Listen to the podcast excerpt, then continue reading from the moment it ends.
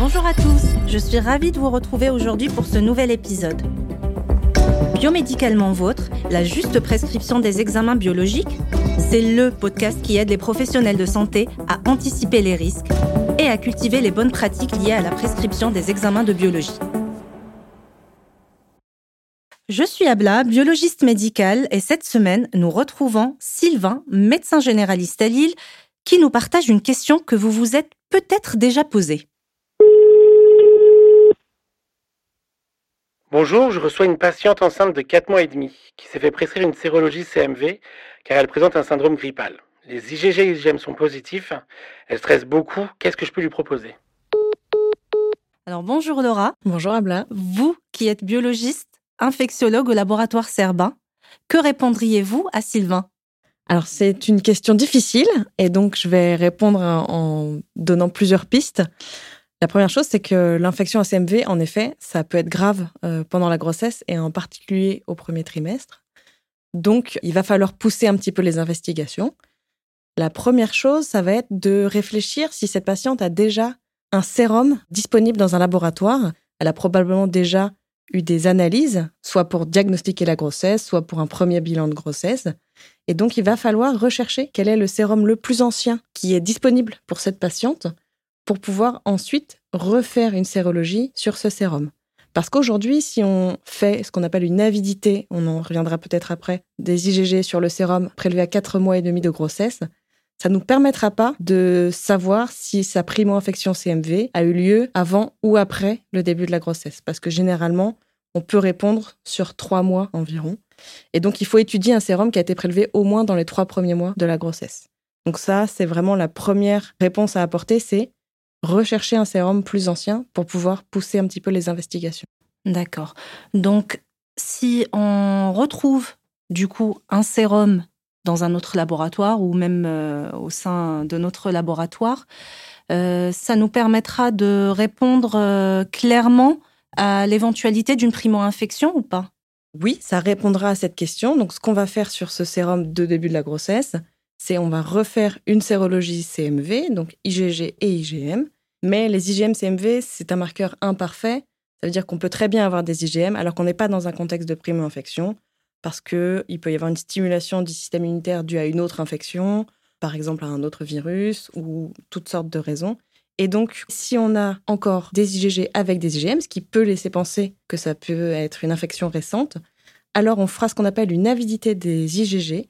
L'avidité des, IgG, c'est euh, le degré de maturation des IgG, parce que quand on s'infecte par rapport à un virus, euh, les immunoglobulines qui sont produites maturent au fil du temps, et cette maturation peut être mesurée par la mesure de l'avidité.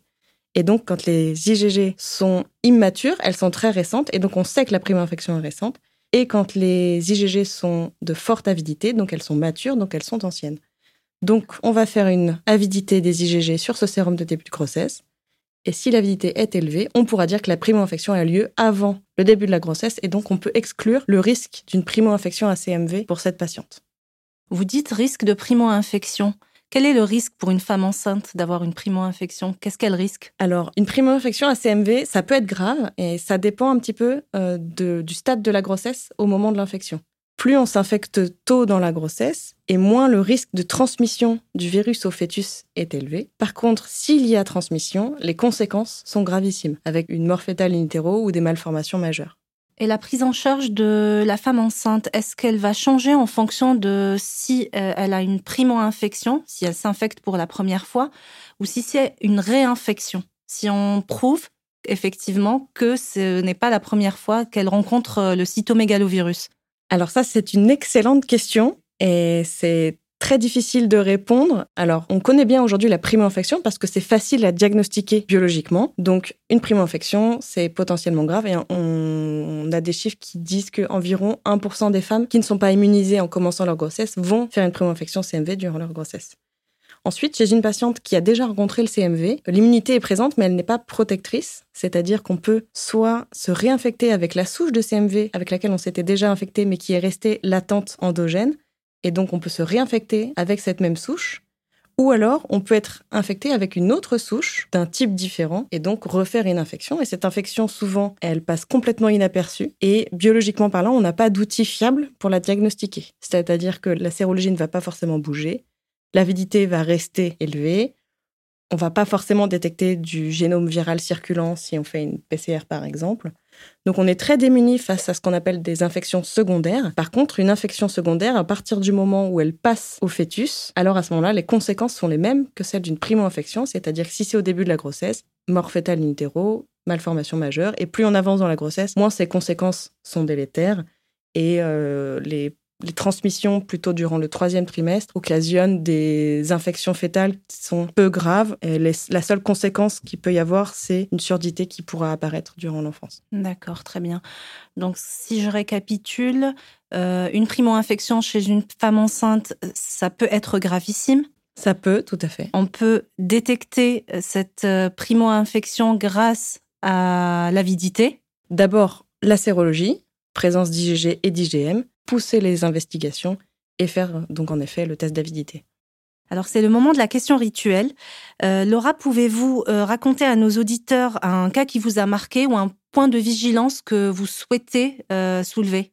Alors, j'ai pas un cas qui m'a particulièrement marqué. Par contre, ce qu'on peut dire, c'est qu'il y a environ deux tiers des femmes qui débutent une grossesse qui ne sont pas immunisées envers le CMV. Et donc, chez ces femmes, ce qui est important, c'est de se prémunir de l'infection. Et pour ça, il faut faire particulièrement attention aux jeunes enfants, notamment les premiers-nés, si elles en ont, parce que ce sont euh, des personnes qui vont excréter beaucoup de virus dans tous les liquides biologiques, donc salive, urine, larmes, etc. Et donc, pour la femme enceinte, ce qu'il faut, c'est éviter le contact avec ces liquides biologiques ou alors tout de suite après se laver les mains. Par exemple, se laver les mains après chaque change, ne pas utiliser la cuillère de l'enfant ou ne pas euh, lécher la tétine, etc. Donc ça, c'est vraiment des choses qu'il faudrait dire à toutes les femmes enceintes parce que c'est le meilleur moyen d'éviter cette, cette infection, c'est vraiment de se prémunir de la contagion. Vous souhaitez suivre nos actualités médicales? Inscrivez-vous à notre newsletter et abonnez-vous à notre podcast. Vous êtes un professionnel de santé, vous vous posez une question, n'hésitez pas aussi à contacter notre équipe médicale. Nous tâcherons d'y répondre dans un prochain épisode. À bientôt!